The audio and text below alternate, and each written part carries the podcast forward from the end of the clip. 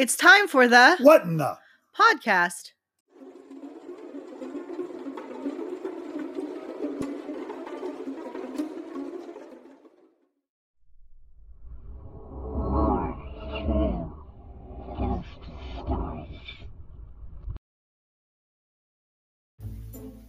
Being a paranormal podcast, ghost stories are our bread and butter. Tonight we're going to throw a few more out there for our listeners. And we brought a friend along to help us. Welcome to episode 98 of What in the Podcast.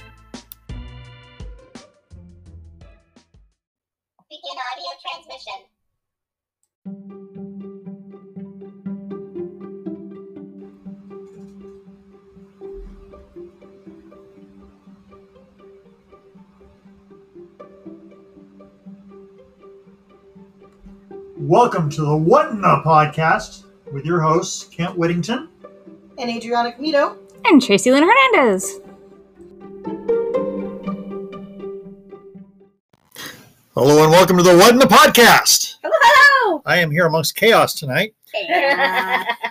Say hi, chaos. Hi, Chaos. We have an extra chaos with us tonight, too, don't we? Yes, we do. Introduce yourself, chaos number three. I am Harla. Hello, Arla. I've known Harla since the creation of time. I mean, 1980 something. Well, that's close enough, especially for our millennial listeners. Yeah. Millennial what? Listeners, you know what what you what you missed out on by two whole I'm a years. zennial, not a millennial. Well, I- the end of okay, be a little zen. That's fine. I have no problem with zen. Zen is good. Anyway, I wanted to talk about a couple things before we started tonight. First of all, the podcast has had some new milestones. In the last week, we have had a lot more listens than we do on an average weekly basis. Yay! We have Yay. we have almost doubled our listeners count. That wasn't sarcasm. That was trying to Welcome. breathe. Yes, welcome, to the podcast, those new people. Yes, we love you already. and we can't wait for you to hear our episodes and interact with us. Yes. You know, you can you know how to do it. If you don't, you can email us, what in the podcast gmail.com. Join our Facebook group, the What in the Podcast Facebook group. I have a Pretty real simple. quick question. Have you been checking the email? I check it all the time. Okay, because I don't, and I don't think Tracy does either. You're very so- non-committal in that regard. Yeah. I guess it's confession time. No. I It's checked, I always checked confession my time. email. No, no. What the podcast email? Well, I, I'm I- asking I if check he's why the podcast email. I don't check what the podcast. She has her email. own also. Yes. I don't have mine for mine. You haven't set it up. I was supposed to. Oops. for my podcast. For our new listeners, we are uh What in the Podcast is part of the What in the Podcast. I can't even say it. The What in the Podcast network. network. Thank you.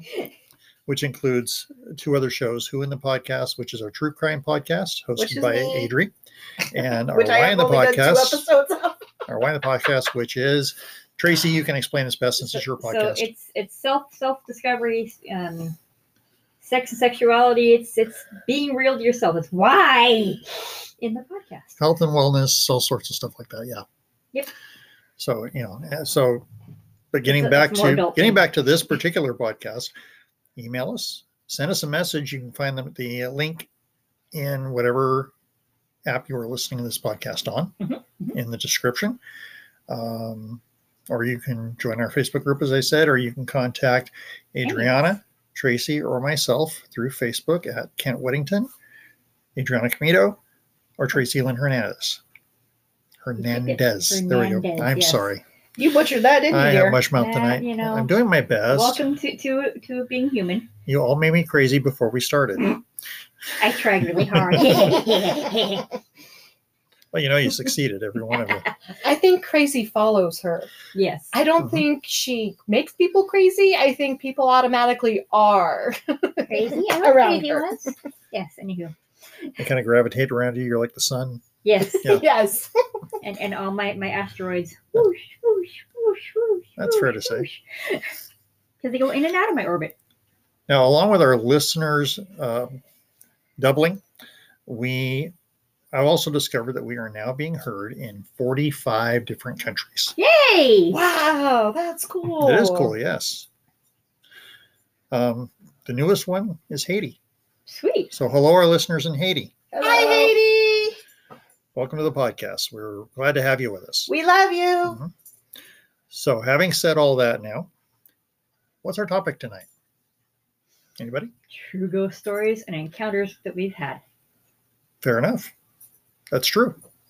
Okay That's then. what I thought we were doing. True ghost stories, yeah. No, no, it's true because it's true ghost stories. yes. So we have a guest tonight, as we said. Harla is with us, and uh, Harla has a few stories she'd like to tell.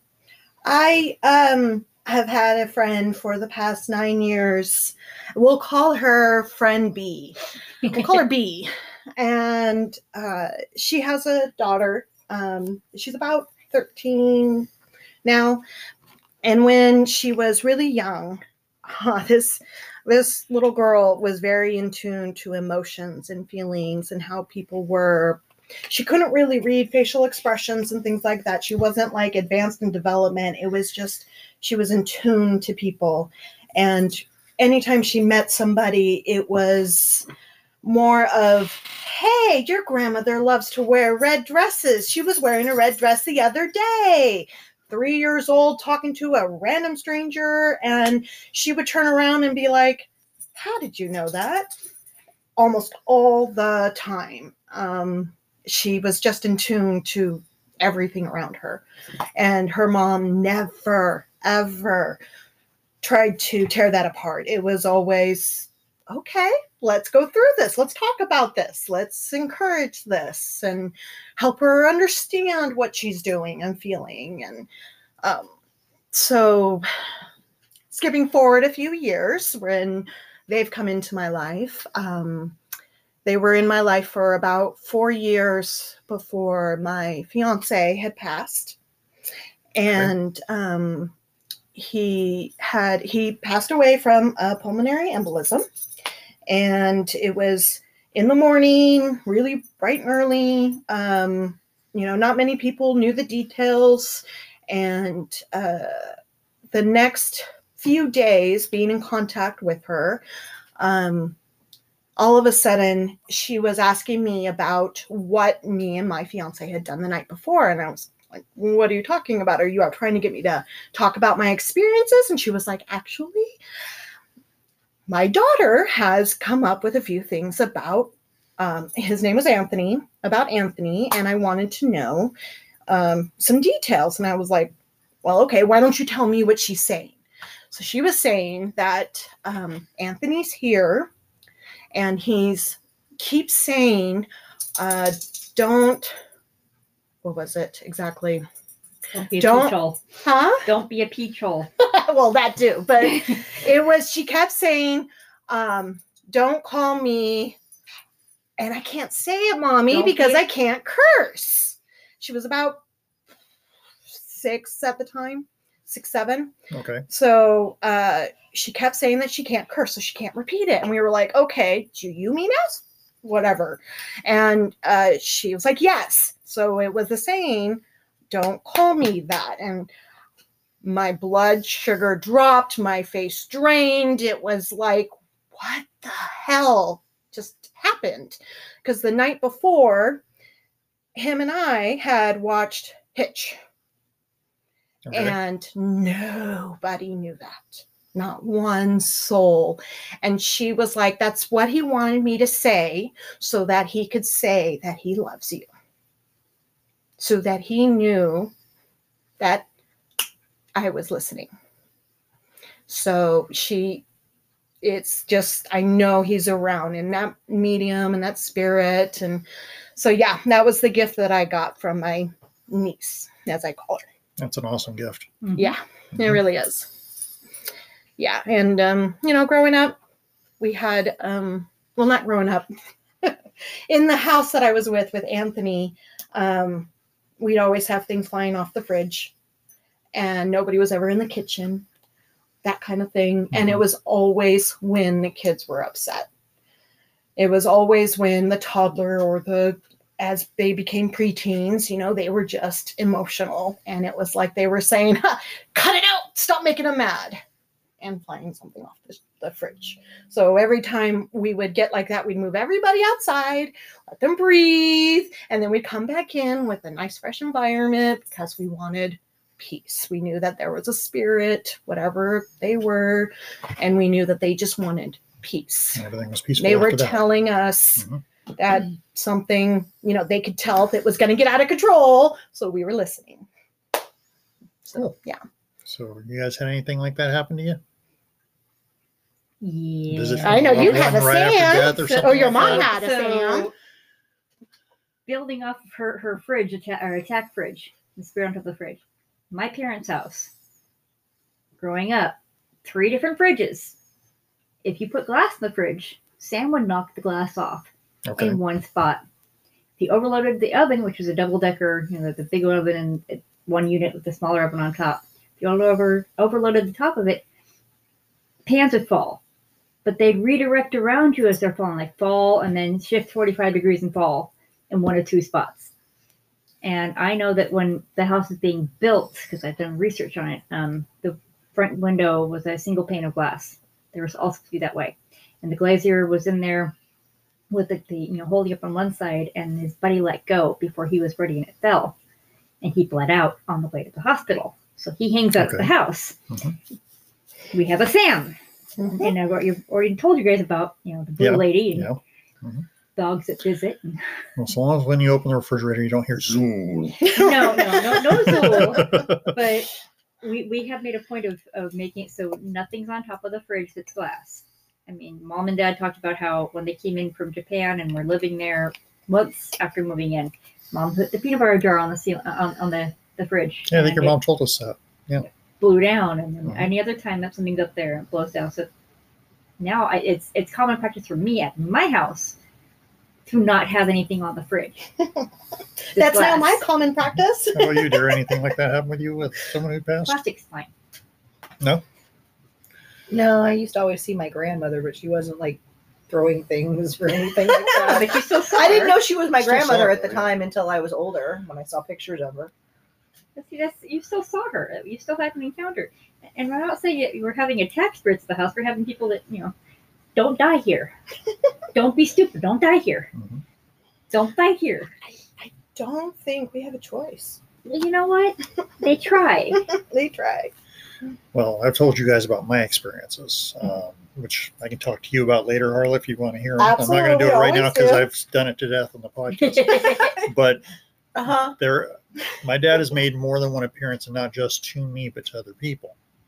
Um, the most recent one after he had passed was with uh, his cousin and his wife, I think it was. They were in the house and they had been walking down the hallway where there was a picture of my father. As soon as they got into the hallway, that picture just fell off the nail and hit the floor. The nail was still on the wall. There was no reason for this picture to fall, but it fell. So it was like he was saying, I'm still here. You know, don't you forget about me. don't, don't, Don't, don't. don't. We shouldn't do that. Copyright. We only did like ten seconds. And that's that's all we're going to get to save us from any sort of, yeah, definitely. So, did you have any other stories you wanted to tell? Uh, not that I can remember Currently. um, Okay. currently. I'm sure we'll, we'll, we'll joggle your brain because hi, it's us. Something might strike, yeah, might, might strike the memory. Absolutely. So anyway, I've compiled a few stories tonight uh, about ghosts, uh, true accounts. Some are about family members who have passed. Some of them are about people who have encountered strange entities in their home. All sorts of stuff like that. He found that today. He fell down the Reddit. Even Uh, I found on the Reddit, the Reddit, Reddit, the Reddit rabbit hole. That's it. Tracy's famous. I don't go, I don't do well with tongue twisters either. But um, yeah. So I did all the work tonight, and I'm sharing. So, ladies, grab your phones and look and look in your little document folder because I because it should all be there. Dun, dun, dun. Mine's here. Everyone will have it except Harley. I'm sorry. That's okay. But anyway, uh, I'll start with the first one. Uh, these are all Reddit stories, every single one of them, and I will I will cite who said them when I have that information. Um, oh, you know what? They're not all Reddit stories. I, I take that back before we start. Most of them. Are. Some of these came off of the Reader's Digest webs- website as well. Okay, where is the Reader's Digest website. Sorry, I am trying tonight. So the first story is called The Little Hands. It says, I've never lived in a haunted house, but my mother did as a teen, writes Reddit.com user Patented Spacehook. Recounting a true event, uh, other houses on her street had strange things going on too. A few homes away from her lived a family. One night, the daughter went to bed with a bad headache. The next day, she was dead. She passed away f- from an aneurysm.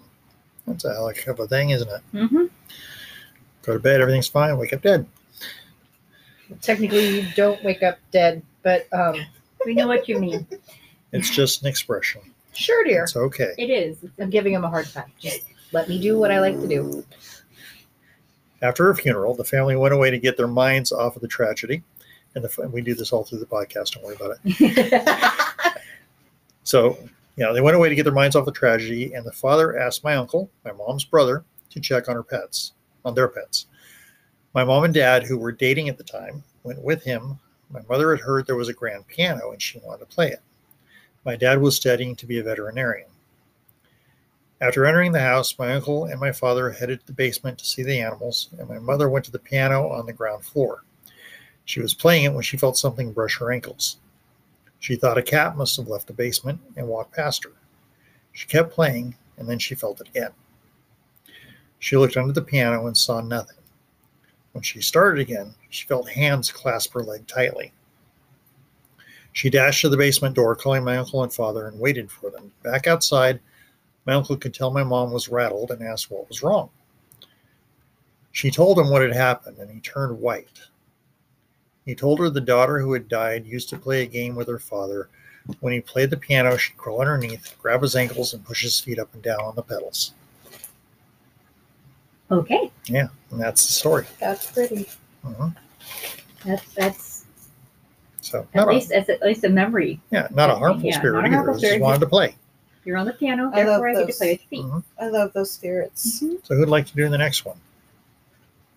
Why does it keep? I would, but Well, here I will hand you my phone. You're on the Phantom Patient. Yay! I get to read the Phantom Patient.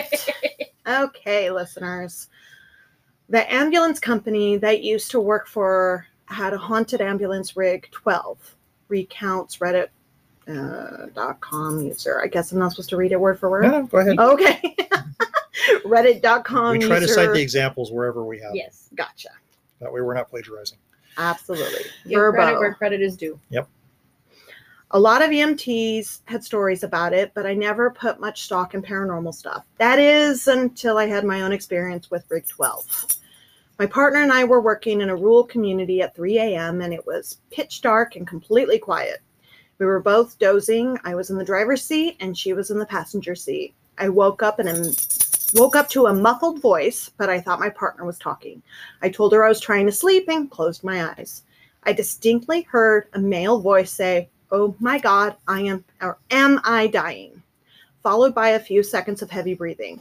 My partner and I sat up straight and looked back into the patient compartment where it sounded like the voice had come from. Things were quiet for a couple of seconds. Then we heard the click of an oxygen bottle regulator and a hiss, as if it was as if it was leaking. I turned on the lights and we ran out to the rig. I thought a trans transient might have climbed in while we were asleep. So we opened the rear doors. No one was there. I checked the oxygen bottles. Neither was opened. We didn't sleep much after that. I would think so. Forget the Yeah, oxygen wonderful. bottle. I would have had a problem when I heard someone say, Am I dying? Right. And the heavy breathing. Yeah. Mm. Yeah, a little nerve wracking. Mhm. But then they are ambulance or paramedics. They might be a little bit used to that heavy breathing. A little bit. A little bit. I would imagine Little- so. oh, but you now want when to phone there's back? Yeah, Are you I'm sure? yeah. I imagine so. But now when there's nobody in the back, Yeah, exactly. Yeah, it's a little unnerving, like, we don't have anyone here. That, that I would. I would. it's okay. We're used to it, but there's nobody there. So who'd like to do the next one? I'll do the next one. Okay. So it's the impish ghost. My neighbor Diane and I had a playful poltergeist for years, and we called it Billy. So begins Reddit.com user abyss underscore alibi. Uh, in the real life ghost story, I came home. I'd come home and find something put in a weird place: milk in a cupboard, toilet paper in the fridge, laundry detergent in the bathtub. Diane was called to ask if um if Billy had been around because she couldn't find a gallon of milk. We finally found it outside on her back steps. And sugar, darn sugar, every morning my sugar bowl was empty. When I'd had enough, I'd uh, point to Diane's home and yell, Go see Diane! Within five minutes, I get a call from Diane saying, Thanks a lot. He'd gone and pulled some shenanigans at her place. This occurred for the entire, entire two years we lived there. No one believed us, not even our husbands. My mother thought someone was stealing from us when we were sleeping at, in uh, or out of the house. My sister believed something was going on, but she didn't know uh, what it was. I still can't explain any of it. Dun dun dun. That's funny. Leave me alone. Go bother Diane. Thanks a lot. Adrian, you want to do the next one? Sure, why not? Okay, you do it. The Eerie Attic. Before Reddit.com user Diggs Dog Dawes got down to recounting their scariest of ghost stories about living in a place that was obviously teeming with honest to goodness members of the spiritual world. They pointed out the irony of ghost stories that begin with the phrase, I don't believe in ghosts, but. We all know that one. After all, no matter how a ghost story begins, it always hinges on the notion that, come on, of course we believe in ghosts. Yeah, there's always something before I didn't mean to interrupt you, but uh, there's always somebody who says, I don't believe in ghosts, but I've got a story to tell you. Which means you now believe in ghosts. Exactly. Mhm. Sorry, go ahead, dear. Oh, I'm fine. A, a few years ago, I moved into a one bedroom apartment in Melbourne, Australia. They went on to recall it was my first time living on my own. The apartment block had been built in the 1930s. I'd been there for a few months when I came home from work one day and went into the bathroom. I saw something strange a wooden board, which had covered a hole in the ceiling that led to a small attic space, lay fractured in two pieces on the ground. I examined the pieces. The board was an inch thick, and it would have taken Bruce Lee to break it. I thought the landlord had sent someone to work on the attic, and I was frozen stiff with fear. Someone is up there for sure, I thought. I emailed pictures to the landlord asking if anyone had been there with an undertone of annoyance since she hadn't warned me. Her reply read, Please call me as soon as you are able to. I called and she explained that her last two tenants had said the same thing happened. She promised to replace the board, and she did. A month later, I woke up one night around 4 a.m. My body was covered in goosebumps. It felt like someone was rubbing his or her hand on me. Everything was silent. But then I heard a dragging sound coming from above my bed. It was as if someone was pulling a sack of potatoes. I froze, convinced someone was up there. There is no way an animal could make that sound. After five minutes, I worked with the courage to turn on the light, armed myself with a cricket bat, and walked to the bathroom. Yeah, those things will do damage. Um, Better than a plastic hockey stick. oh, yeah. Though those will still do some damage too. Um, that's when I saw that the new board covering the hole was broken in two. I felt sick. The dragging sound had stopped, but I heard something else whispering. The sound was clear and coming from the attic. It sounded like children's voices, and I could hear one sentence repeated over and over It's your turn. It's your turn. I switched on every light in the apartment to make things feel normal. It was 5 a.m. and dark outside. I watched TV to try to unwind, then a fuse blew. My pet budgie Dexter, whom I kept in the kitchen, usually never made a sound at night, but he started squawking like he was being strangled. I'd never heard him make those sort of noises. He was screaming. I grabbed my car keys, ran out and sat in my car and waited there until the sun came up. Sure, leave the bird to, to scream like it's dying. Bird doesn't Abandon really it. matter. Well, Let- of let it course, sound you've like got it's two dying. spirit children up in your attic going, It's your turn. It's your turn. and the bird sounds like it's screaming. I'll leave that in the in the house. imagine imagine what they happened when it was their turn. Yeah. when I see saw people walking their dogs, this comforted me enough to go back in. The front door was open, but I figured it might have I might have forgotten to close it when I ran out. I went to the kitchen to check on Dexter, but he wasn't in his cage. I felt sick again. All my windows were closed, so I looked everywhere inside. When I walked to the bathroom, I heard splashing.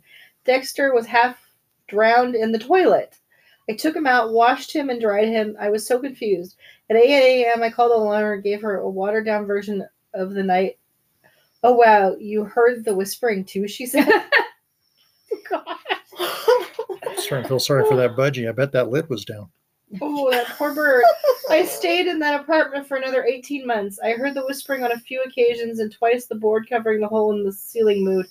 Although I live elsewhere now, the landlord recently called. She said that her new tenants had begged her to speak with me about some of the stuff that's been going on there. Forget it. It's their problem now. I don't know. I don't think this person's such a good person if they're going to leave their bird in a house when they hear. I'm sorry. I'm, I'm Okay, like grab okay. the pets and run. But That's to be fair, self-preservation. I If know. you hear something like that, you I'm gone. Maybe grab the cage and go. I mean, come on. Maybe the cage is huge. Yeah. Come on, the ghost trying to kill the budgie in the toilet. I don't care if it is it's a bird. It's not a It's your dog. You turn. rat. It's your turn. It's your turn. It's Oh. your turn. Okay, okay, it's my turn. It's my turn. Welcome to the family. You've been in the family. That's I not the point. Okay, I think I lost the story. It was Hold boy with no eyes. Boy with no eyes. So goody. I love you, Harlan. Sure you do. That's why I'm here, right? One night when I was 10, I was woken up to my bedroom door opening, followed by someone sitting on my bed.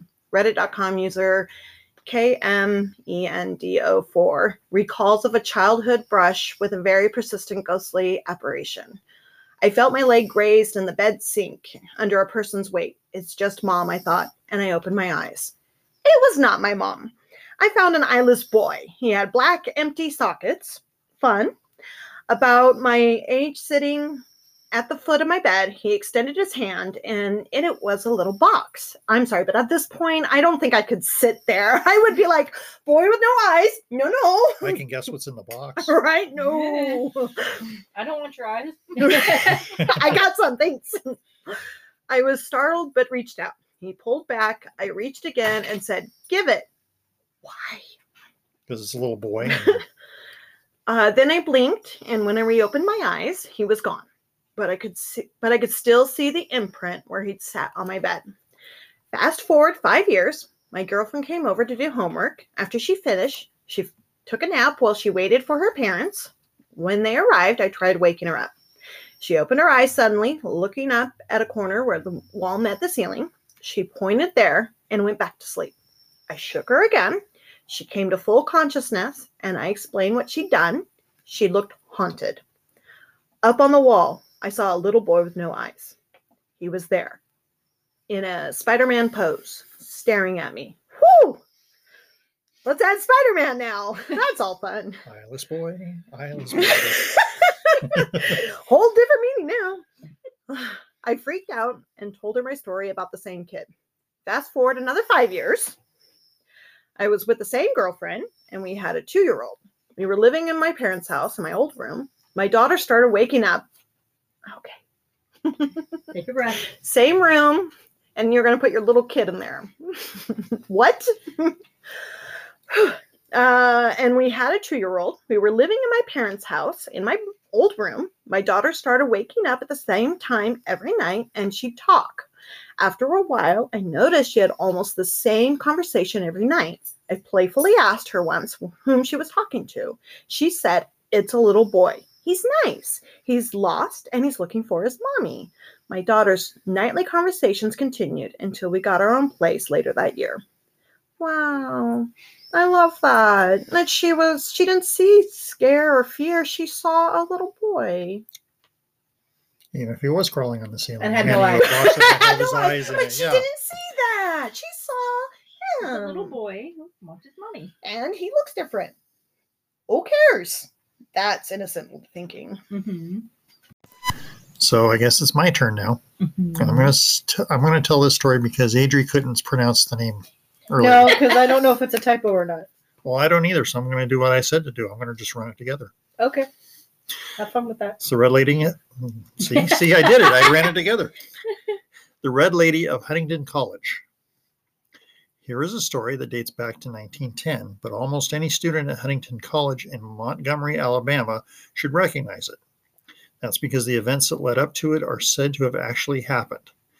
As the story goes, in 1910, a young woman who was new to the school was known for her love of the color red. Sadly, she was also known for being strange and a loner. I think we've all been there. Mm-hmm. As the first term got underway, the young woman grew increasingly i- isolated. Eventually, she took her life by slashing her wrists. I haven't been there.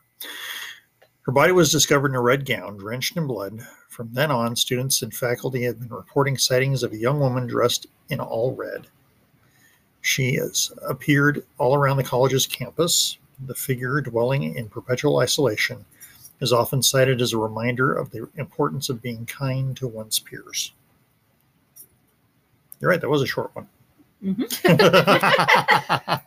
Normally, with the lack of words, you could tell. but the story kind of said it all there. yeah, it did. The next one isn't. Yeah, next one is You want to take that one, dear? Sure. Uh-huh. see, see. Should have taken the last one. Oh, I'm so afraid. Yes, now you got to talk. Oh no! You guys live together. She's stealing my best stuff. Anyway, The Ashley Street Ghost. Huntingdon College is just one of many haunted colleges in America, each with its own ghost stories. look, you said it too. This next, yeah, and you may have messed this up and it's all your fault. This next true tale comes from the University of, of Michigan in Ann Arbor. According to the Michigan Daily, the haunting happened in 1972 at a party hosted by University of Michigan students living on Ashley Street. A 15 year old girl, who probably had no business being there in the first place, suddenly felt a strange, bone chilling cold. In an attempt to warm up, she went upstairs because heat rises. Well, yes.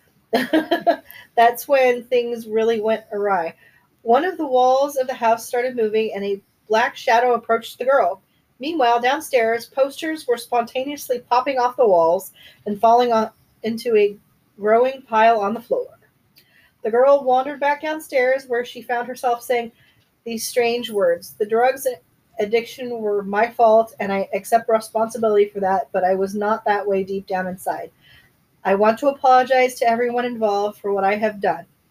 What made those words even stranger was that the girl did not do drugs, let alone have an addiction. Her words didn't seem all that strange to the students who lived in the house. Before they moved in, the house had been inhabited by a man with a very serious addiction. The reason he no longer lived there, he had died of a heroin overdose. He was the ghost of Ashley Street. Who has the ghost of Ashley Street made any more appearances? That remains a mystery. Oh no. Something must have. She was obviously possessed because she saw a shadow figure upstairs. But then she comes down and says, Comes down him. calmly and says that. Yeah. I mean, if it was just a matter of the shadow figure, I'm sure she would have just she wouldn't have calmly come down the stairs. Yep. Do you want to do the She'd next been one? or do you the next one. Uh, you have not done two, so Okay. please be my guest. I'm just I asking. didn't realize we were keeping count. trying- I didn't realize we were keeping count at this Can't I be polite? I didn't realize we were keeping count at this point. Making sure we're going- Eh? I love you. I love you. so the next one is Ghost of Frederick Jordan. This real life ghost story concerns a man named Frederick Jordan who held one of the most lonely and desolate jobs in existence. Jordan was a lighthouse keeper in Penfree, Penfield Reef Lighthouse off the coast of Fairfield, Connecticut. Built in 1874, the lighthouse was the preliminary way of warning ships of a treacherous hidden reef responsible for more than its fair share of harbor incidents. In 1916, Frederick Gordon was the head lightkeeper. Tragically, he drowned in a boating accident just before Christmas that year, when he was caught in a gale while rowing home to see a sailing. Ever since then, lighting and equipment malfunctions in the lighthouse have been blamed on Jordan's spiritual presence. But even more chilling is that the keepers of Penfield Reef Lighthouse often find the lighthouse logbook open to the day that Jordan died, and locals have recounted witnessing an unidentifiable figure appearing on the water to help stray boats find their way to safety near the reef. Still, still doing his job even Still in the doing his job. afterlife. Yep. Oh, and before we go any further, folks, I just want to say you you've heard us laugh at a few of these, um, and some of them do come off as kind of funny. But I just wanted to stress we're laughing not just because of that, but because some of these stories, you know, they get to you. Absolutely. And it's not out of disrespect, it's out of commiseration. Yeah. Couldn't have said it better myself. We've had our own strange experiences in the Mhm. past of our lifetimes, and And sometimes people get people giggle when they don't know what else to feel. laughing boy. Yeah. Oh, okay. I'm sure there's a story behind that. I'm gonna get in trouble is. for that. Uh, we're not Listen. gonna, we're not going to talk about that. Okay, I don't I don't know if he does or not. So I'm not gonna name boy. names. Plus, my excuse is I laugh every two minutes, so I'm just that person. Okay, so the next story is on me. Well, I'm reading it anyway. uh, the ghost who came to play.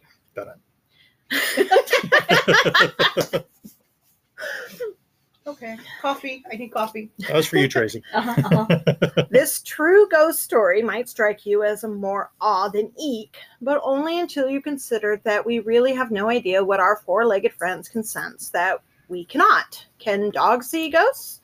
Mhm. Well known psychic medium Kristy Robinett, who has a strong record for using her ghost whispering skills to help detectives solve confounding cases, relates the story about a woman named Marlene who had recently been widowed and her dog Elmer. Marlene settled into her side of the bed and patted Jack's pillow beside her. A year had gone by, but Marlene was still adjusting to the widowhood. Maybe it was crazy to think that after 40 years of marriage, she would ever adjust. Elmer, the golden retriever, seemed to, to understand this way, this from the very first. That cold, moonless night when Marlene returned alone from the hospital, Elmer did something he'd never done before. He jumped up onto Jack's side of the bed and lay his pillow his head on the pillow. Jack would never have allowed that. Jack would never have allowed it, but Marlene didn't shoo him off. Instead, she lay down beside Elmer and let the peaceful sound of his snoring lull her to sleep. The next day was the same, and the night after that. Over the past year, it had grown into a comforting routine, but not tonight. Tonight was the first time Elmer had left Marlene alone in the bed since Jack's passing. But hearing nails clicking on the wood wood floors downstairs, Marlene recognized the sound of Elmer requesting outsies with a sigh.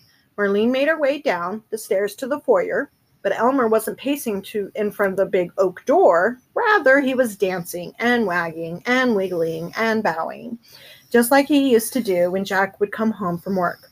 To Marlene, it felt as if Jack had come home. I can relate. Mhm. And Robinett, who is known for her remarkable intuition about these things, believes that is indeed what happened. I can totally relate. Whew. Mhm. So I guess it's my turn now. Uh-huh, I uh-huh. get to talk about something that we all know about. Ooh, I It's love the this one. Colony of Roanoke. So, Roanoke Colony was one of the first European settlements in the United States. Located on an island off the coast of what is now the state of North Carolina, the colony was established in 1587 under the auspices of the first Queen Elizabeth. Soon after, the colony's leader, John White, returned to England from where the settlers came. His trip was meant to be brief. He was only meant to grab supplies and return to the New World. But political upheaval in the form of England's war with Spain prevented White from returning until 1590. It was only three years, but a lot had changed when John White returned. In fact, the entire colony, consisting at the time of 115 people, including a newborn baby by the name of Virginia Dare, was gone. Just up and vanished. All that was left was a post onto which the word Croatoan had been carved. Croatoan referred to the name of the native tribe that had been on good terms with the settlers. So White thought the colonists had moved to Croatoan Island, now known as Hatteras, North Carolina. But they had not. It remains one of the most famous disappearances that no one can explain. What's more, there's never been any evidence to suggest the colony was massacred. Many believe that baby Virginia grew into a beautiful young woman, one who eventually fell into a doomed love affair with a native warrior by the name of Okisko. To this day, she haunts the woods in search of her man, often in the form of a diaphanous white deer, one that always vanishes at dawn, according to NCpedia, a state encyclopedia maintained by the North Carolina Government and Heritage Library. Longtime residents of the island have no doubt that the identity of the phantom deer is the ghost of Virginia Dare. If you're if you're itching for an explanation as to how an entire colony could just disappear, you're not alone. On the positive side, it's one of the handful of mysteries that could be solved in the next decade. Supposedly, that's true, from what I understand. They're working really hard to solve that. Wow. And I think genetic testing or you know DNA testing Mhm. ancestry things is helping map that out to make it a Mhm. little easier. This does not surprise Yep, me. they're just taking all the evidence from. That, that's exactly what it is. They're using DNA mapping for to trace all the former inhabitants of Roanoke Island Yep. through their ancestry to try and find out where their bloodline went. Yep, yep, yep. That would be, I'm sure, a treasure to Mhm. many people, many Mhm. families. Yep, yep, A lot of Native American families Definitely. did not get their piece. So, Adri, would you like to do the next one? Um, It's Tower of London, the story. oh, it's that one. yep. Yes, is is what what I I saw. Is that the one? The two? Hmm? Yes, it's the two of That's them. the Yeah. two. Okay. I one, think they, the I two, think they actually found them. I don't know if this is going to tell about it, but I think they actually did find them. Anyway, I already know.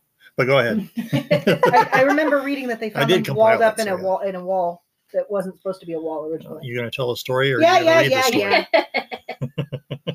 but see, I've been obsessed with this kind of stuff since I was a kid. That's so. why I wanted you to read it. Okay, the Princes in the Tower. This is the story of two young princes, brothers Edward and Richard, who were imprisoned in the Tower of London to prevent them from becoming king and heir apparent, respectively. In April 1483, when King Edward IV died, his eldest son Edward V, who was just 12 years old, briefly became king. Because of his young age, he had a regent appointed.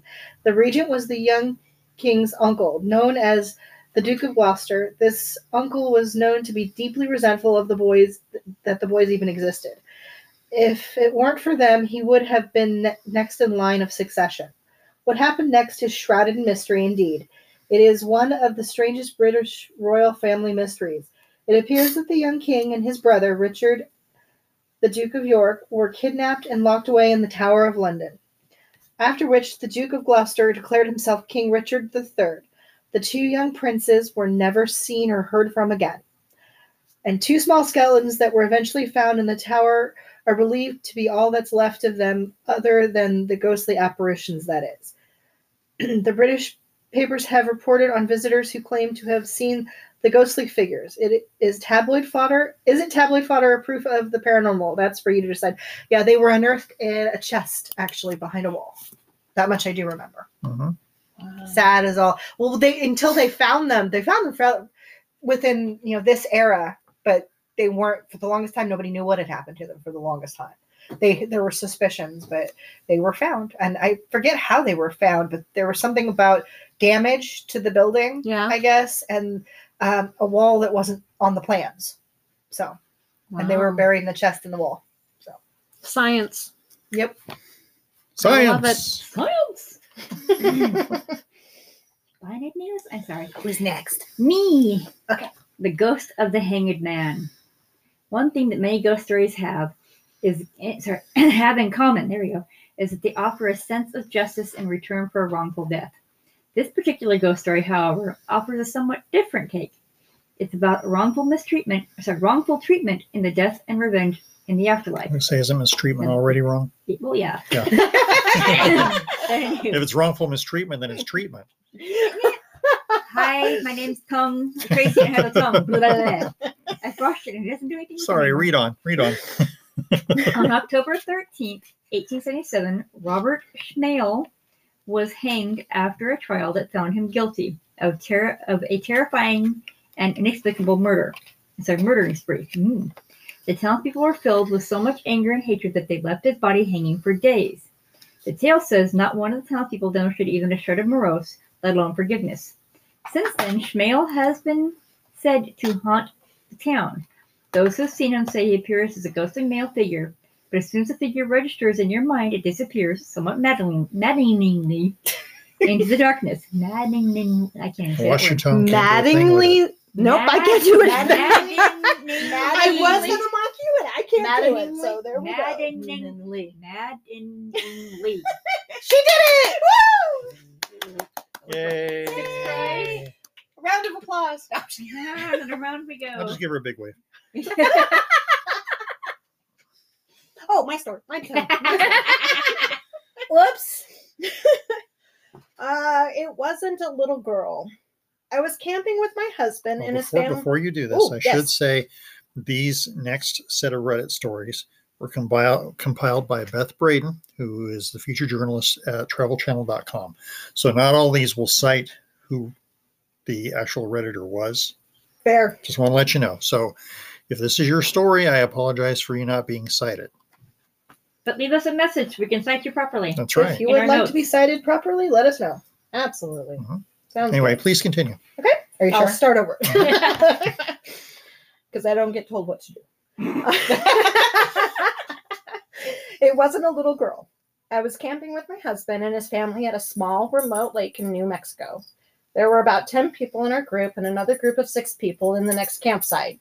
It was nighttime and both groups were doing typical activities making s'mores, having a few drinks, telling stories. When we all heard what sounded like a little girl yelling out for help. Neither group had children with them, but we all we were all positive we were hearing a little girl and decided to search the area we heard the noises from together. There was a field behind our campsites, and we all saw a very tall, pure white figure standing maybe a hundred feet away from us in the field, making the noises. We all agreed this thing looked maybe six feet tall, skinny, and white as can be. We made our way closer to investigate, but whatever it was that we saw start, started backing off as we got closer, and it disappeared into the trees. All night, we continued to hear a little girl calling for help as we tried to sleep. A six foot tall little girl calling for help. That was never, there was always distance, was always 100 feet away from Well, yeah, because they never actually saw what it was. It sounds like some stories I've heard about creatures in the woods. They give you your missing people. They go in They they will lure people in They by lure sounding like, like, something else. Yeah. Oh. They sound like children or, or loved ones or The something. Black-eyed more like that. they go, the more The they further can get into go. a trap. And this is what happens when people try to follow these things. They go further into the woods, and the further they go in, the more lost they get. Mhm. Kind of like the black eyed children, they try and lure you Yeah, somewhere. to the point where they never return. Oh. And Those are there's there's all kinds of stories. Now, we should do a podcast about that one sometime. you know, we could. I have great ideas. I we just should need do, to implement um, You need to write stuff down, not just say it in the podcast. them. Have you seen my notes? no, and I don't. it scares me. my notes are pretty darn extensive already. Oh, are they? yes. So who's doing the That'd next be one? you. Okay. That would be you. Oh, but this is Adri's favorite subject, The What? Walking Dead. what are you talking? Do you want to do the Walking Dead? What are you talking This is this is No, Carol's- yeah, this The is Walking Dead. Carol's I, I'm subject good. I have a really bad headache. I'm good. But it's Sunday. got nothing to do with the series. No, I know it doesn't. That's not my point. My or the point- or the comic book. oh my goodness. you want to keep beating the horse? It's dead already. Nay, nay, don't Maybe beat it's the dead undead. horse. Maybe it's undead. You're gonna be undead, Ooh. and they won't find you either. dun dun dun. dun. Buried in a box. No, I'm more creative than that. Once again, premeditation. We should probably head out. yeah, we, we should go. Remember, this is recording. yeah, I know. Anything you say can and will be used against you in Yes, court of law. I threaten you all the time on a regular basis. I'm not worried about it. You're still alive. Well, It's you better almost- hope nothing been ever happens to It's me been 24 ever. years. If I would have killed you, you'd be dead by now. You better hope nothing. I'd like to think That's so. I think if I actually would have gone through with any of my threats, you'd be dead by now.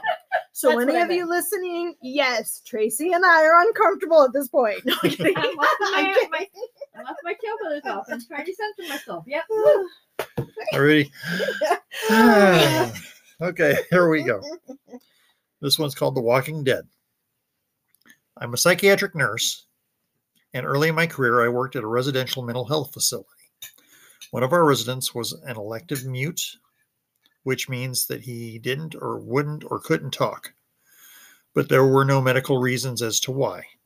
He had spoken earlier in his life and, in fact, seemed quite normal back then, with the exception of being close to seven feet tall.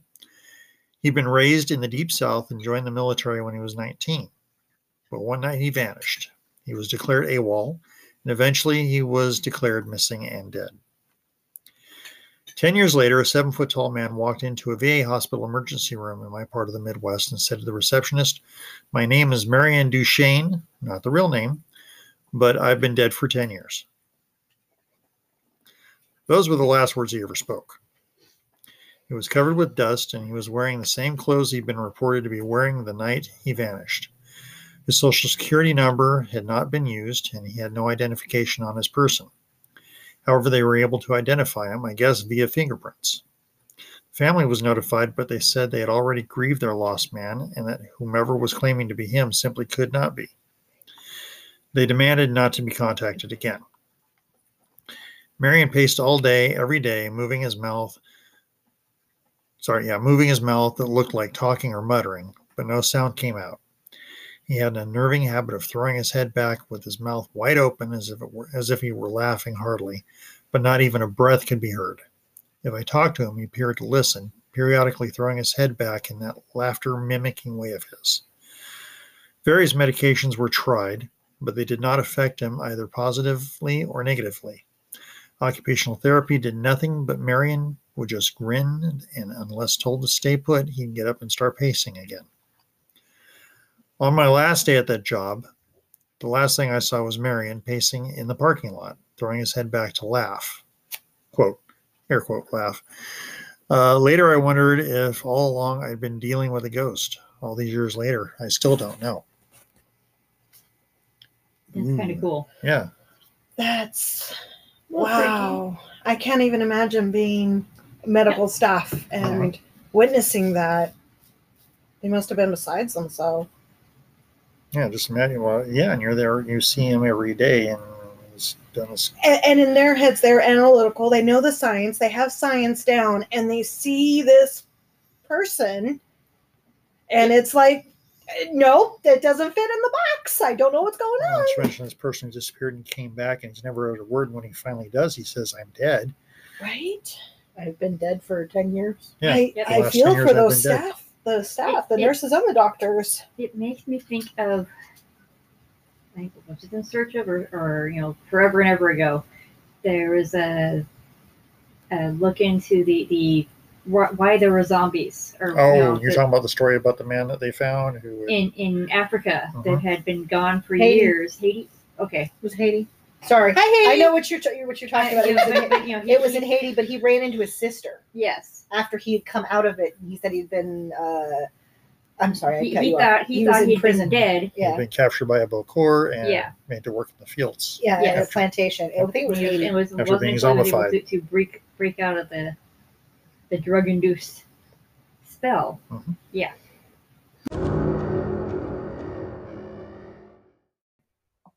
processing of commercial information is complete. Back to the show. Okay, I guess you're up, dear.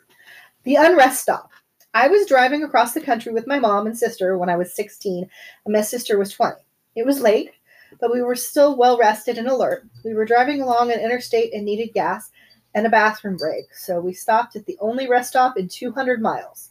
There was a van full of teenagers on a road trip at the gas station, as well as a small gray car parked at the pump in front of us with two young men standing still outside of it. When we got there, everything felt wrong. We'd been on the road for days and seen many rest stops at night and had never been afraid until then. My mom and sister went inside and I stayed in the car. I heard the teenagers say they were creeped out and couldn't get the pump to work. And they left in a hurry. I was watching the car in front of us. The two men had not moved at all, not an inch. They weren't talking, they weren't on phones, they were just standing there still as stone. My sister and mom came running back out to the car, and when they got in, the two men slowly turned to look at us while not moving or pivoting the rest of their bodies. And I swear to effing S, we all saw the same thing. We're not supposed to cuss. They had yes. eyes dark as pitch and empty. Truly empty. Not black, not reflecting any light at all, just a void. We sped out of there and didn't stop until we were in the next city. The worst thing about the entire experience, we couldn't find the place on any map. We knew exactly which spot on the interstate to look at, and we couldn't find it on Google Maps or any paper map we had. We even asked locals about the creepy gas station out on the stretch of on that stretch of road and got only got confused looks. We've traveled on that interstate since, and there is no rest stop. You know what that sounds like to me? That has all the markings of an alien abduction scenario. Or With a screen something memory. that used to be there that isn't anymore. Actually, there's a similar story, but it involves There's buildings that move. There's a similar story that involves a woman and her husband traveling through Nevada, and they find a Christmas store out in the middle of nowhere. And this is back in a time where there was no such thing as a Christmas store. Right. And so the wife wants to check it out. Oh, honey, look, a Christmas store. Let's go. Let's go take a look. So they pull her into the gravel. There's not even there's not even a parking space or anything like that. It's just gravel road that leads right up to the to the store. Doesn't remember going into the store. but does remember that she liked the store. They leave, and on the way back, she wants to go to the store again, only to find out that the store is not there. Wow. Asking the locals, they say there's never been a Christmas store there. That seems like an odd idea. Mhm. Wow. But there's also, you know, like dimensional crossovers that can happen. Oh yeah, yeah. And you know you're there. You've got you you have memories. You have the receipt. Not there. Right. I mean, two guys looking at you in a strange gas station. Sounds a lot like um, sounds a little Men in Blackish, you Mhm. know. Yeah. So you know that plus the the gas station that wasn't there. I kind of think like maybe this was an abduction scenario, and all these people were given a screen memory, That's possible. or they were ghosts. I don't know. But if they were given a screen memory, they wouldn't remember the building to begin with. Unless that was a screen memory. Uh, maybe. Yeah. That's, that's what I'm saying. Oh, oh, I get what you're that saying. But they the wouldn't gas remember- station might have been a They wouldn't necessarily Might have been the remember cover creepy story people for the seeing UFO. it. Yeah, yeah, They yeah. wouldn't Right. necessarily remember the, co- the creepy guys standing still outside. Right, Yeah. right. That, yeah. You know, that wouldn't necessarily be part of a cover story. That that just makes it even more creepy. Just a Oh, that's It bit. does. Well, they never really get it right oh, anyway. crud. Well, that in the brain, no matter what you try to do to make it forget, it always remembers eventually. This is true. There's This always a hard true. copy somewhere. The problem is, can you access it? Right. Eventually, something catches Slips up. to the and- cracks. yeah. Brain is a Through the mysterious cracks. So I guess now it's your turn, Tracy. My turn. No. Really? it came from us in the sorry, it came for us in the graveyard, not from us. They're coming to get you, Barbara. Coming to supposed- get you, Tracy. You're supposed to read it, not make it up. Okay. So we were driving my friend's really old beat up Subaru through a massive graveyard. We stopped and walked down a hill and came across a little pond. There was someone sitting on the on a rock on the other side of the pond. The figure was all black and we couldn't make out any features other than the, the fact he looked like an, a man who was wearing some sort of old style top hat. Nah, top hat. Nah. We stupidly waved and shouted, Hi! He didn't show any acknowledgement and continued sitting on the rock. All of a sudden, he jumped to his feet, started running to us on the water, then vanished in uh, in thin water about halfway through the pond. My friends and I screamed, ran back to the car. The car wouldn't start, and we heard something banging on the back of the, the car. It wasn't a constant bang, but every few seconds we'd hear it. Nobody was outside from what we could see in the dark, but something was making noise in the back of the car. I opened my phone and started dialing to my mom to give her, uh, uh, my mom to give us a boost home, but I had no service. None of us had any cell service. The next 30 minutes were spent trying to get the car started. No banging was heard afterwards, but we all felt this heavy pressure around us. Finally, the car started. We hit. She hit the gas pedal to the metal. We sped out the graveyard so fast, immediately crossing the gates, and all of our phones remain, regained cell service. One thing I know for certain is that someone or something was out there, and it was not an animal or a human. That too sounds like, a, you know, Kind of sounds And- like the Hat Man. well, that and, and an alien abduction Mhm. because you have the, the the heavy pressure, lack of electronics of any breed. You get part of it back, but yeah, And you get a weird screen memory. yes. Yeah. Next up, That's probably just an apparition. not next up. No, go ahead. No, Go ahead. that's Go good. ahead. Okay. Next up. it was good to see an old friend. When I was 37, I went to my high school reunion. I flew into the nearest airport and rented a car. The distance was about 35 miles through a very rural and almost abandoned part of the country. About three miles outside of town, I see someone on the side of the road flagging me down. Turned out that there was one of the guys I had attended with, Jim. Not his name. Gets in the car and we start talking. I had not seen him in 20 years, but he still looked the same, maybe a little older. We went to town and I asked him if he wants to come to the VFW and, and have a drink. He says, No, just take me home. Jim's parents had lived only a few blocks from my grandmother's house, and I turned in that direction, but he said to take him to the outskirts of town. There was a mobile home park out there, and I figured that's where he lived. When we reached the end of the turn off, he said, Just drop me here. It was good to see you again. And he walks off into the night. I go to the VFW, meet some of my old classmates. We start to talk. As we are talking about who is coming to the reunion, I mention that I just picked up Jim up three miles east of town and dropped him off. everyone gets quiet. Even the guy singing karaoke stops and lays down the mic. My cousin goes white as a new t shirt. Barb, Jim died on that curve eight years ago, rolled his car.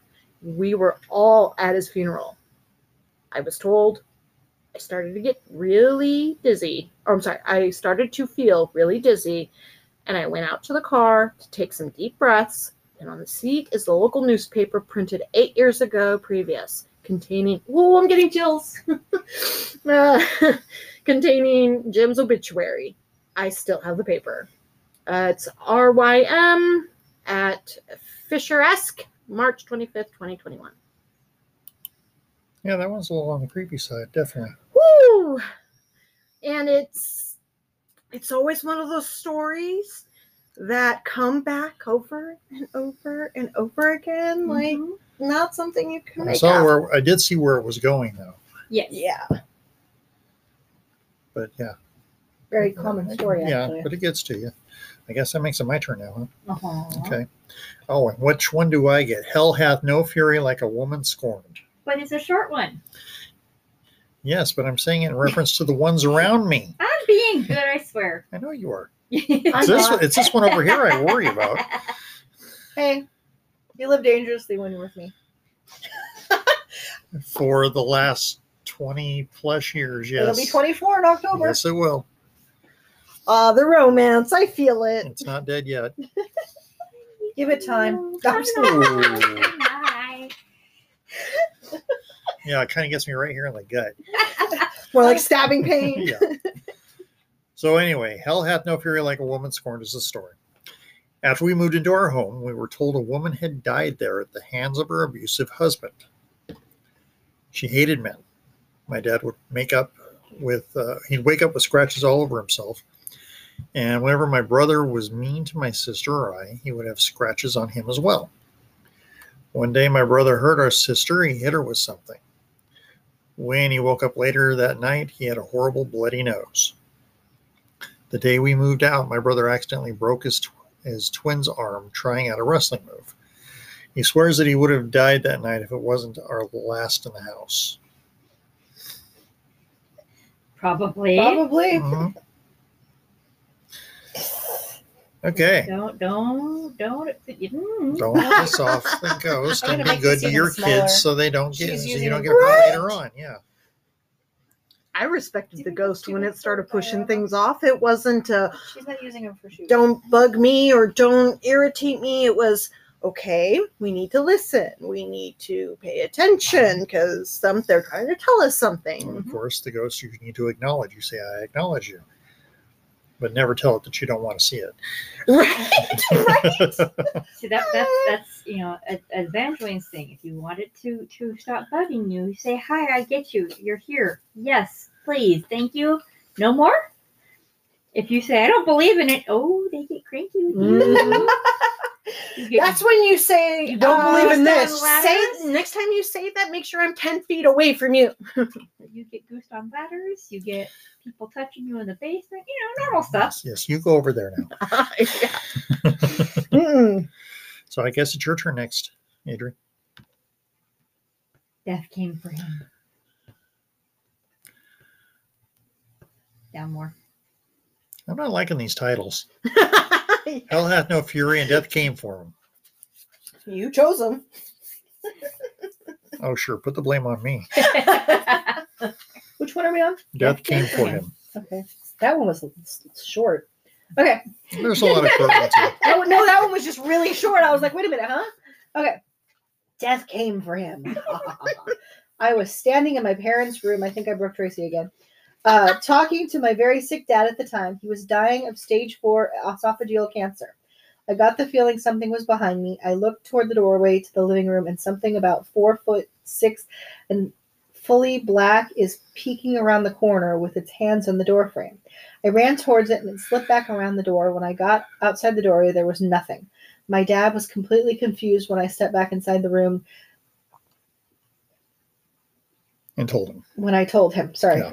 People who stayed at my house in my dad's final days claim to have seen it. My mom saw the figure on multiple occasions in multiple places until he passed, and we haven't seen it since. Death comes a calling. So, so the Could have been somebody welcoming him. Don't forget to cite the person. Uh, uh, Dr. Fish, philosopher Todd Yep, Dr. FPT. at Yeah. Zoe S. Todd, February 4th, 2021. Uh-huh. Now, now the reason I left is because everyone's, you know, death came from him, hoo, hoo, hoo, and I suddenly had part of High Spirits playing in my brain with the kids, you know, in the, ba- and I'm like, just that's why I was broken was High Spirits in the brain, because, yeah, Because it's you. because it's me. Mm-hmm. Sure, why not? Oh, shut up, mother. and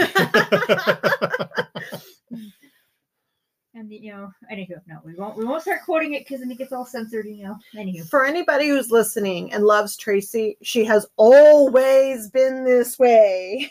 Always. I Her heart has always useless- been big and she's always been crazy. Yep.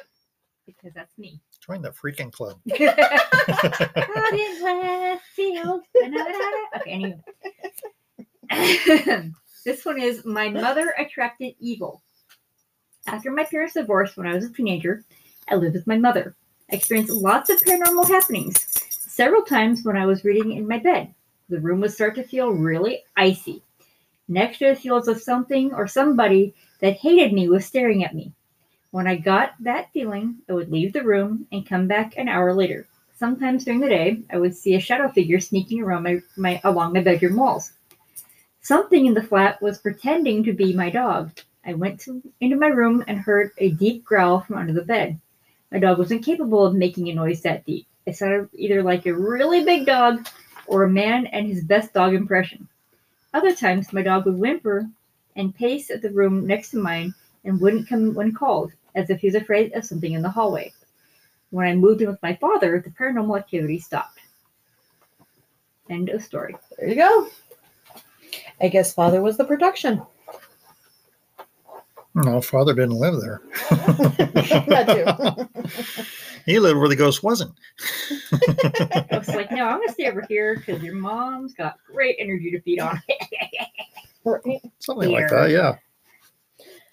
Okay, the death march. My dad used to work You skipped as, it. Oh, I You did? skipped one, yes. Oh, God damn it. I queued it for you. No, you're not supposed to give it. I thought that was a story. No, I queued it for Okay, you. I'm sorry. Not sorry. that it matters. It could have been any story. Evicted by a ghost. Shortly after college, I got married. We immediately moved into a basement apartment because that's all that was available within our budget. This place had a poltergeist, and my wife was terrified. Uh, that doesn't sound But it was within our budget. but it was within our budget. Whatever resided there with us made it clear if it wanted to live alone. That uh okay, whatever resided there with us made it clear it wanted to live alone. Dishes, glasses, and other items would fly off the shelf. My wife was hit several times. There was always an ominous feeling like we were being watched. All night when we walked through the apartment in the dark, there were, would be insanely bright flashes of light that would illuminate the entire room. One night when we were going to bed, as soon as my wife and I walked into the bedroom, we heard a voice from from nowhere say, "quote unquote," my, or the brackets, "my name," and then move. So say his name was Harold. It was like Harold, move. Right. Yeah. Okay. My wife looked at me. I looked at her. I loudly said, You've got it, bud. We moved out two days later and stayed with family. The old lady who owned the place died a few months later and the house was torn down. It was it is still an empty lot to this day. Nothing but grass and a tree. I still drive by it every now and again.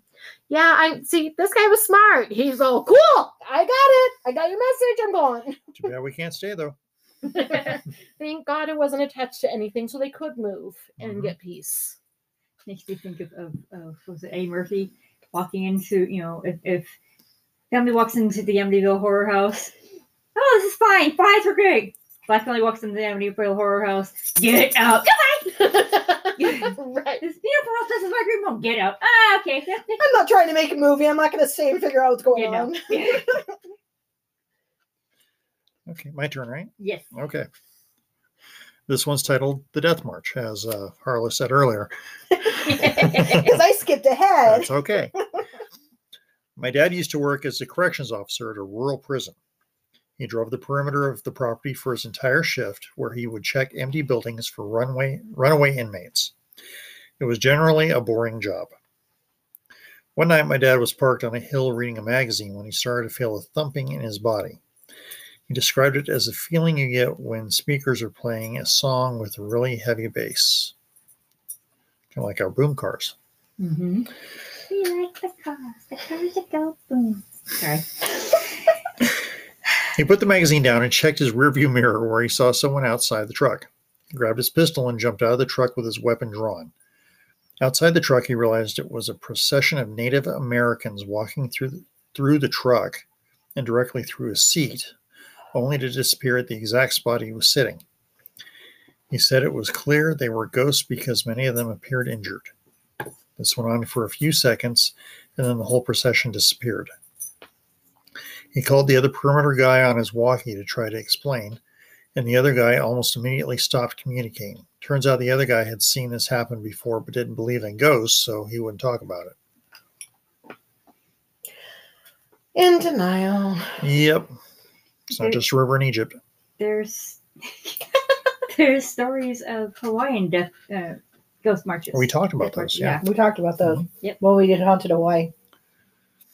Yeah, I think we should still do the haunted for the states like we were planning on it. Just pick a random state and go for future. Okay. I'm, You guys Sounds should like- get a map and a dart and throw it and mm. do it on that state. Actually, it gives me an idea for a podcast. What in a podcast haunts, and you list the state. There we go. There you go. There, there's that too. I mm-hmm. like darts though and throwing. like Random dart throw. Okay, we're talking about Oregon. um, we're talking about Canada. It's a big one. Because the dart I landed there. Shoot, we got to figure it out. Oh, We're in oh, no, I Canada. hit I don't know what Peru. hit Canada. I hit Peru. Oh no. And we'll talk about vibes, right? Sure, why not? With with with Cyndi Lauper. Eh, I'm sorry. Well, since you guys are in so many states, it might be or countries. Well, the Goonies are good choose enough. A country too. Right? Okay, it's your turn for the demon's room, my dear. I know. Oh, ow. Muscle cramps are fun and Especially fundamental. there. Yeah. Um, anyway, the demon's room. I worked as a forensic nurse in a hospital's lock-up unit. We had one older lady who swore she was being haunted and abused by a demon she called Tiberius. So many crazy things happened while she was on the unit. We go into the room, do normal care, leave, and seconds later she'd start screaming bloody murder.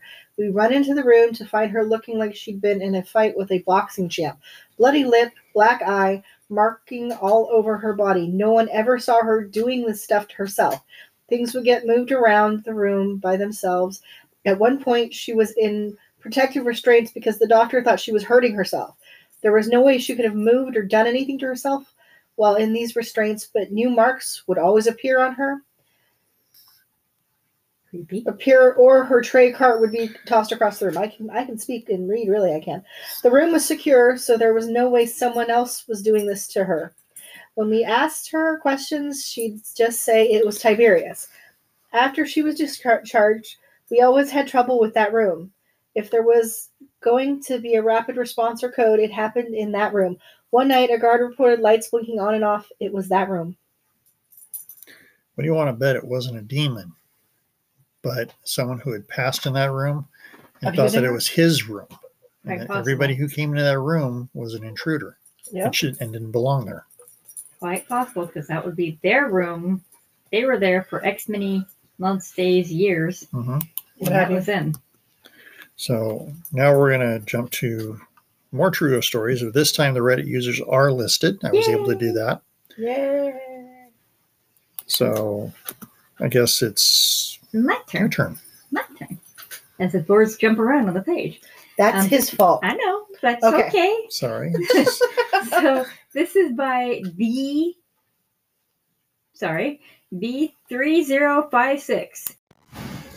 So never really believed, and not sure if I still do. That's another one of those, you know, ha ha ha's. Mhm. Uh, but there were some odd happenings at the movie theater I worked at in college. One theater in, in particular was super weird. Every time something malfunctioned, or generally strange happenings during the day, it was always in that one. But more importantly, I was cleaning it by myself one morning and was completely empty, but heard a human like groan six feet in front of me. Heard it again, the same exact voice and sound, a few months later. but this time in the break room, and it was even louder and closer. Cut my break short and ran, laugh out loud. Uh, then uh, he did a, a okay, he did a slap at the popcorn scooper at the machine and uh, off the machine onto the floor. And one time at my table was shoved really hard while I was working at it. Nobody was around and nothing could have fallen on it. Some of them can be explained as logical happenings, but not these. Not sure what to think, um, other than it's strange and might as well play along that it's a ghost story. Laugh out loud.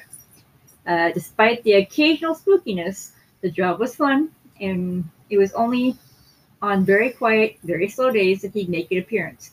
But mostly days that we were busy, uh, most of the days that we were busy, it was always when you least expect him. It's been long night shifts till 2 a.m. and almost completely complete silence by myself in the halls and theaters, totally creeped out, ready for a show. And I get nothing. It was almost like in the mornings and afternoons when I'm minding my own business, he decides to groan at me. Uh, edited to add just to clarify the sentence is better. Still need some help with your grammar, dear heart. That's okay. It's Reddit. It happens a lot. It does. so I've progressed it so it's at the top. Thank you, mommy. Okay, um, the title is "How About Some Sandwich." Uh, no, That's it's the not. Reddit user. Okay, that is the Reddit user. Sorry about that. That's his title, not the title of the story. Got it. Um, about 1 p.m., me and my brother was at a grocery store and we bumped into one of his friends from high school. They greeted each other and made some small talk. I also said hi since we were schoolmates. That night, around 8 p.m., my brother received a call that his friend, who was in a coma for 12 hours, just died. He thought he was receiving a prank call since we just met the guy seven hours earlier. What's even creepier is that two of my brother's friends interacted with him on the same day. Maybe he was trying to say his farewells to his friends. Mm-hmm. Oh, just like my Anthony. Yep. That's what we call, or that's what uh, people in the know call a crisis apparition. Yes. Oh, okay. You know, when a loved one comes to you at the point of their death, then uh, that's them trying to say goodbye before they pass My- on. My mom didn't actually come as a ghost, but right before she died, she called everybody in her phone book and said goodbye. Everybody. She knew she was going. I know my sister, um, my second oldest sister, she had a dream about my aunt on the day that, on the night that she died. She died in her sleep. And my sister had a dream about her. Uh, it wasn't to say, I, I'm sure it was her trying to say goodbye, but what she talked about was more about how she was as a kid and how much she connected with her. And yeah, it was, um, I know that she'll have always have that memory. Yep. I had a, a grand aunt who, my grand aunt Vashti, who had everyone over for dinner, or sorry, for breakfast, and then had everyone over for lunch. And she touched up her makeup after she sent everyone out, sat down in her chair, and passed away. Yeah, Just Boom, and gone. After she absolutely. had, had everyone over, the, uh, her siblings that were surviving, and her kids. Her hair and makeup were done. Her outfit was on point, and then she was gone. hmm Happy days. So anyway, on to the next one. This one is by Reddit user Merc Music. Uh, it says the day my grandpa died, my grandma asked me to stay the night because she didn't want to be alone. It was a very hard day for everyone, especially her. I didn't have much knowledge of ghosts or paranormal because I was 13, and I never got into that stuff until later. I go into the guest bedroom and get ready for bed. As I'm laying down trying to sleep, I get sad thinking about the day we just had and how much I was going to miss him. I said a prayer that, and ended it with, I love you, Papa. Good night. One second later, I hear his distinct voice say, Good night. I leapt out of bed and ran into the living room, turned on the lights and TV, and just sat there trying to figure out what just happened. A few hours later, my grandma came out and I told her what happened. She started to cry and sat with me the rest of the night. That's a nice one. Uh-huh. I love it when other family believe and respect your vision and just love you for it. Uh, Well, Amanda just died too, and it's nice that Grandma Yeah. got the message that Grandpa said goodbye before he before he went. There's that part too. Yeah. That beautiful piece. Mhm. So it's your turn, dear. Mm-hmm. Oh, love of my life. Mm-hmm. Wow. So ready to go, Tracy? Little SM45H That's the Reddit user. Okay. is the Reddit user. I was in a minor car crash, T-boned at an intersection about a hundred meters before I hit the intersection. I felt a hand on my shoulder and a male tell me to slow down. I was already a few kilometers under the speed limit, doing 55 in a 60 zone. I was in the car with my then three and a half year old daughter. She was on the passenger side in the rear and would not have been able to touch me through her restraints. The other car hit me at high speed on the front passenger side. If I'd been going any faster, my daughter would have been taken would have taken the impact and not survived. A few days later, my very healthy and uninjured daughter was babbling in her bedroom. I went to check on her and told her she was and, and she told me she was just talking to Grandpa K. I asked her where he was and she pointed to the corner of her room. I figured it was just her imagination and walked away. About a week after that, she was at my mom's house and said, not verbatim, Hey, Grandma, Sonny says to say he is sorry he left, but he is looking after Mom for you. Grandpa K is my mom's dad. He died before I was born, and my mom never really mentioned him or her mom. Both dead before I was born. When I was growing up, Grandpa K's nickname was Sonny. I didn't even know that until that moment. Okay then. Goodness, goodness. Wow. Kids are open conduits. Mhm. Let them keep open as conduits. They are definitely open. They don't. Uh, They don't we, filter. we actually interviewed a lady who talked about her daughter, and she brought a dragonfly back to life for a little while. Just a little. It was dead next to a pool, and her daughter actually picked it up, and they were. She was talking about they were going to bury it, and she was talking in it. It. Uh, she brought it back to life in, in her hand for a little bit. You're not. No, no. Wednesday, I love you. I get that you want my attention, but no. Okay. Are we ready? Yes. Okay, so the next one is by 79 Binder. I was en route home from a 12 day vacation driving a pickup with a, a fifth wheel RV. It was at 11 p.m. on a Saturday night in late July, and it was two hours from home. Trying to make it home that night. I was in a very rural area where there is almost no one living in about a 20 mile stretch of road.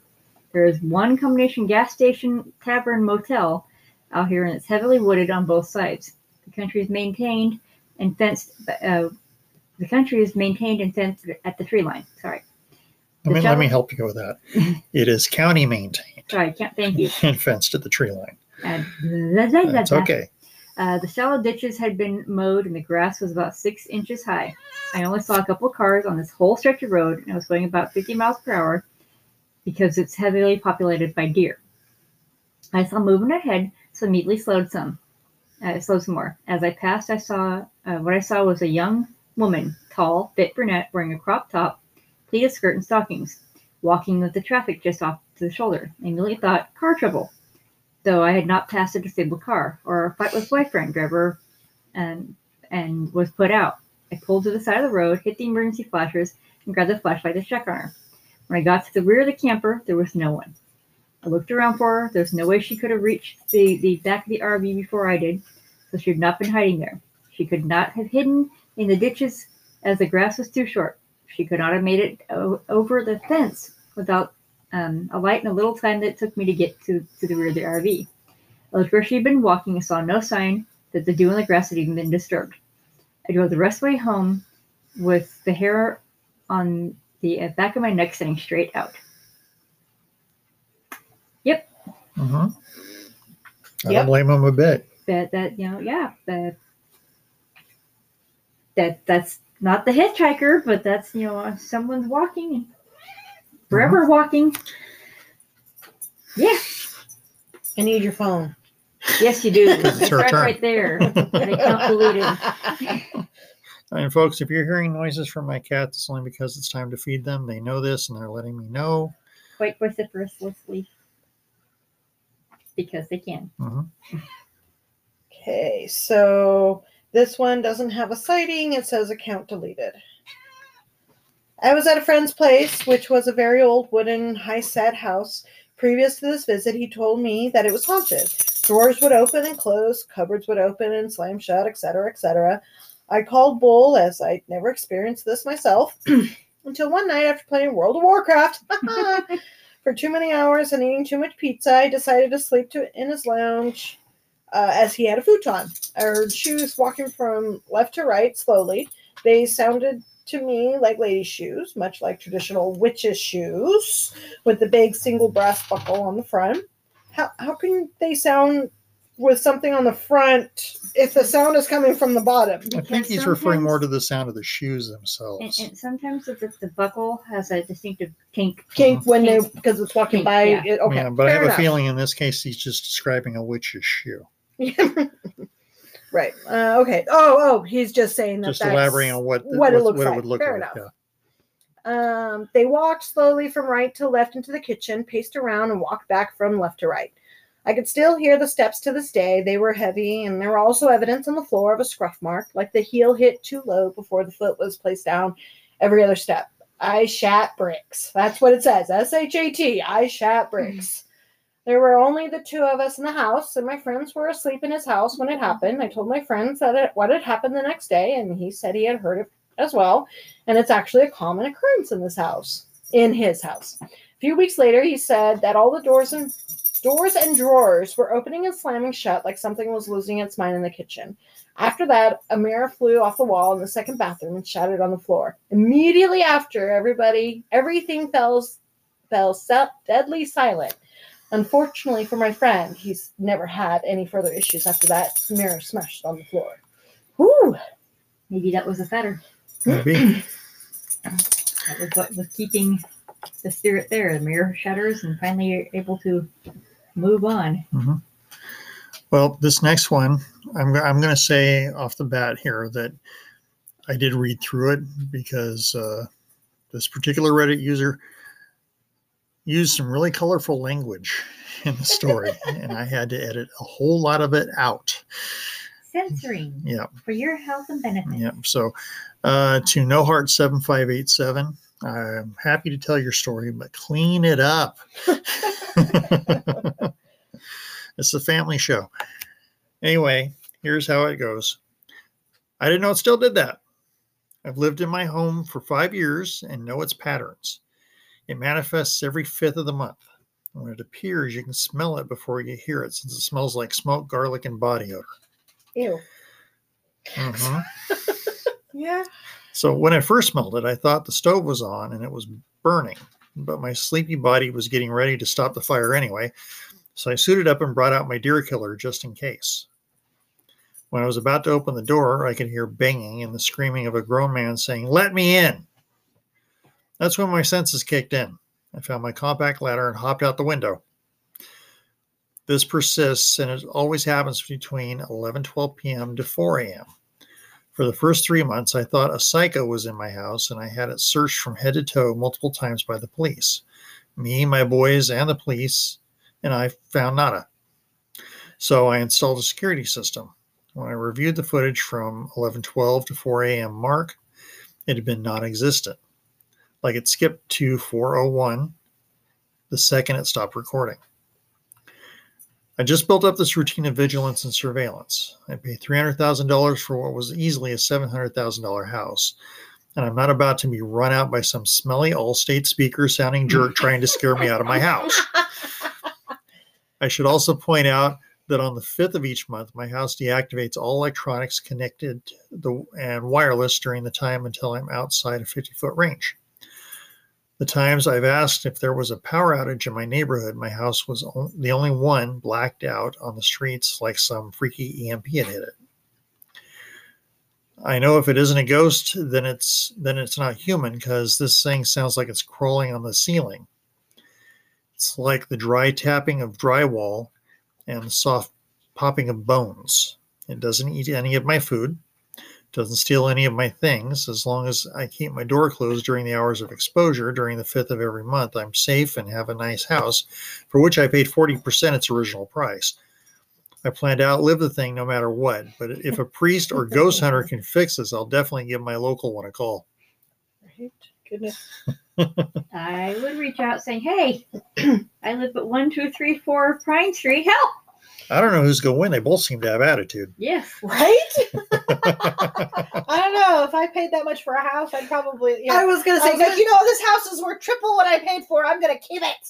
you know, and and and it's stories like that where they buy the house or and they don't have the the financial or the credit to move or that's the the spirit is attached to an object so even if you were to move you, you're You drag it with you. drag it with you those those stories make me cringe even more because you know that they want things to get better but their challenge is so big Well, that's what happens with a lot of these haunt, these house hauntings. People buy a home, they pour the money into it, and Yeah. they can't leave. You know, people always say, "Well, why don't you move?" You can't move. Yep. where are you you put gonna everything go into the home, I don't and know you can't afford to go anywhere else. that just moves and then suddenly goes, "Oh yeah, I'll just take that five hundred thousand that I have in my savings that I didn't touch while I moved." Nobody does that unless, No, because Unless you you paid that five hundred thousand for or the it's house. a, it's a very small number. It's a very small Yeah. number of people that can do that. Yeah, well, if you can afford to move that easily, you probably already have another house somewhere. Right, that's true too. Unfortunately, that house is probably a rental property, though. Mm, If you think about it. Who's to say? right?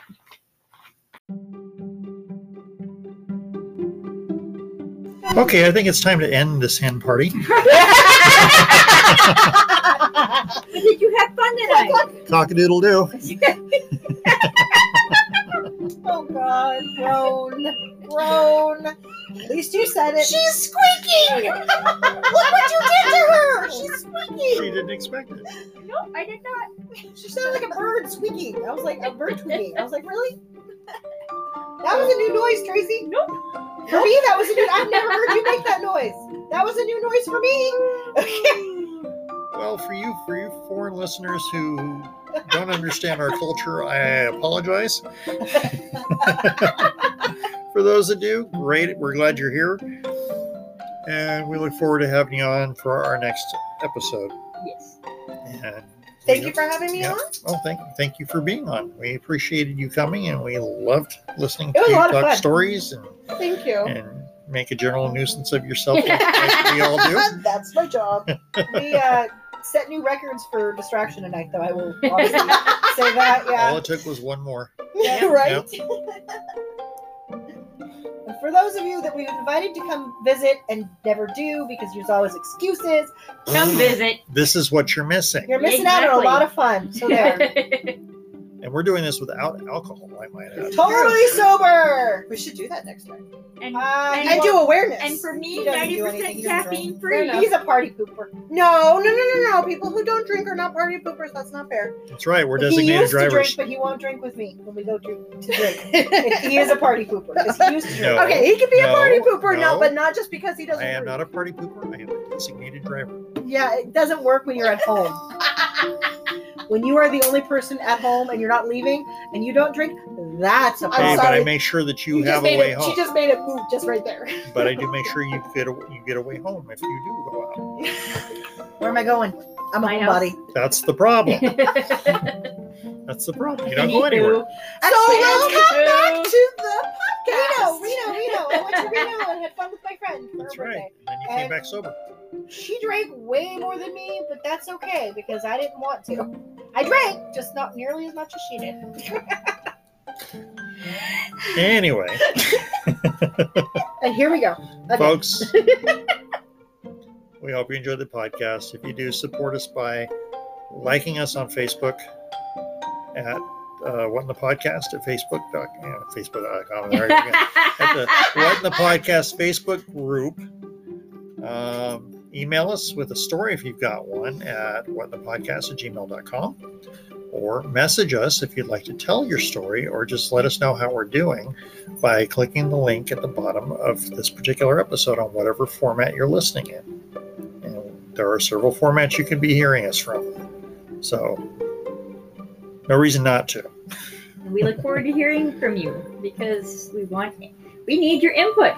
Yeah, you want to know if we're doing good, if we're doing bad, we're doing if you if you cracked a smile, if you cracked a rib laughing, you know, normal stuff. even if you didn't like it, let us know why. Yep. We need your input. It helps. It really does. It does, it does, it does. And, if, and like I said, if you've got a story you want to share, I'm always looking for stories. So share with the class. But anyway, I think we beat the dead horse long enough. Everybody That's say, all she wrote, folks. Everybody say goodnight.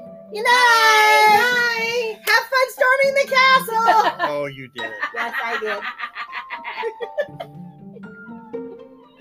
Anyway, stay spooky, folks, and Cue Cue the the gremlin. gremlin.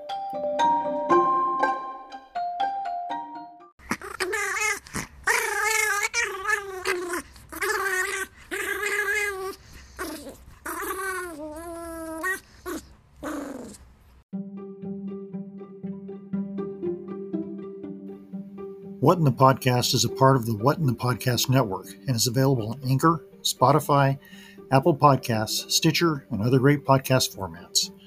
You can find us on Facebook at the What in the Podcast Facebook group. If you have a great story idea or have a personal paranormal event that you want to share with us, email us at whatinthepodcast at gmail.com with your story, or you can leave us a voice message by clicking the link in the episode description. If you like what you're hearing, please don't forget to leave us a review and rate us five stars. It doesn't seem like much, but it helps us more than you can imagine. What in the Podcast is also made possible thanks to our sponsors and listeners like you. Thanks for listening.